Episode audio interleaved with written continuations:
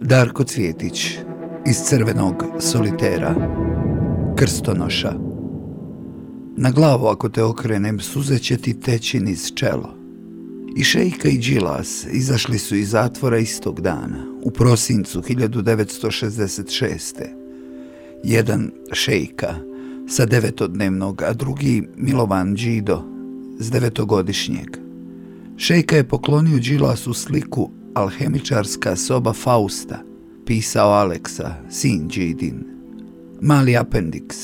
Oksfordski riječnik za godinu 2016. izabrao je riječ postistina.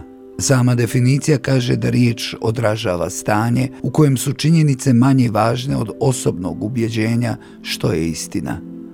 Ničemu se ja nisam događao. Sve se događalo meni. Čika Mišo je godinama bio neslužbeni grobljani krstonoša. Nosio krstove pokojnih na čelu pokopnih kolona, pa nisu ga dirali čak ni crkveni ljudi, zaduženi za pogrebni obred. Krstonoša koji je tisuće upokojenih ispratio do jama. Imao ljeti oko vrata ručnik. Sam sebi Veronika, sve umorniji. Kada je umro, njegov krst nosio gotovo dječak, novi krstonosac, mladi Simon premoštava tijelo vodom i mostom, osamljuje se. Pozorište više ne prokišnjava, kume Radenko. Ima krov soba Fausta. Pridor je dovoljno mali da se nas nekih 15 storica šetača neprekidno predvečer srećemo, gotovo na istim mjestima, isto odjeveni, isto zamišljeni i isto se idiotski smješkamo jedni drugima. Samo ja vidim da nekima suze teku niz čelo. Neutvrdiv broj zažmirivanja da te zapamtim. Šta ćete, izvuče mi sebe. Ušutim pa mislim, Borise Davidoviću i babelje goneć zatamljenog lica, iz blagoslovom otaca da oklopnjača Potemkin gađa Odesu, sve si izdao, rođeni, baćuška, čeljust niko više neće ni skidati mantiju preko šinjela. Hej, pasim sinovima, dao si se, pa si sin i ti postao si Davidov sine. Kao pijesak od kamena u bubregu, draga zina, tako se toplo ispišao.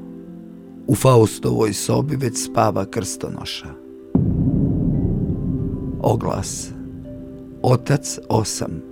Samo ovdje bivajući ja imam povlašćeno mjesto u paklu, u ovom gradu, ovoj zemlji punoj mržnje i primitivizma, u posve zapuštenoj kulturi, među ljudima koji su davno odustali od sebe pred većinom u svemu, a protiv manjine u bilo čemu. Moja žena, ona je paćenica, kao sve te marfe ili kako se zovu ti likovi kod Dostojevskoga, s nadom samo, možda je čak mogla biti i sretna. Sarah je svemu dala nekako osvjetljenje viška, nešto kao previše svjetla. Otac devet. Nikada ne bih djetetu naudio. Oglas. Tražim osobu ili osobe, porodicu, koja bi brinula o mojoj kćerki Sari, Sarah, licu sa višestrukim smetnjama u razvoju, autističnu.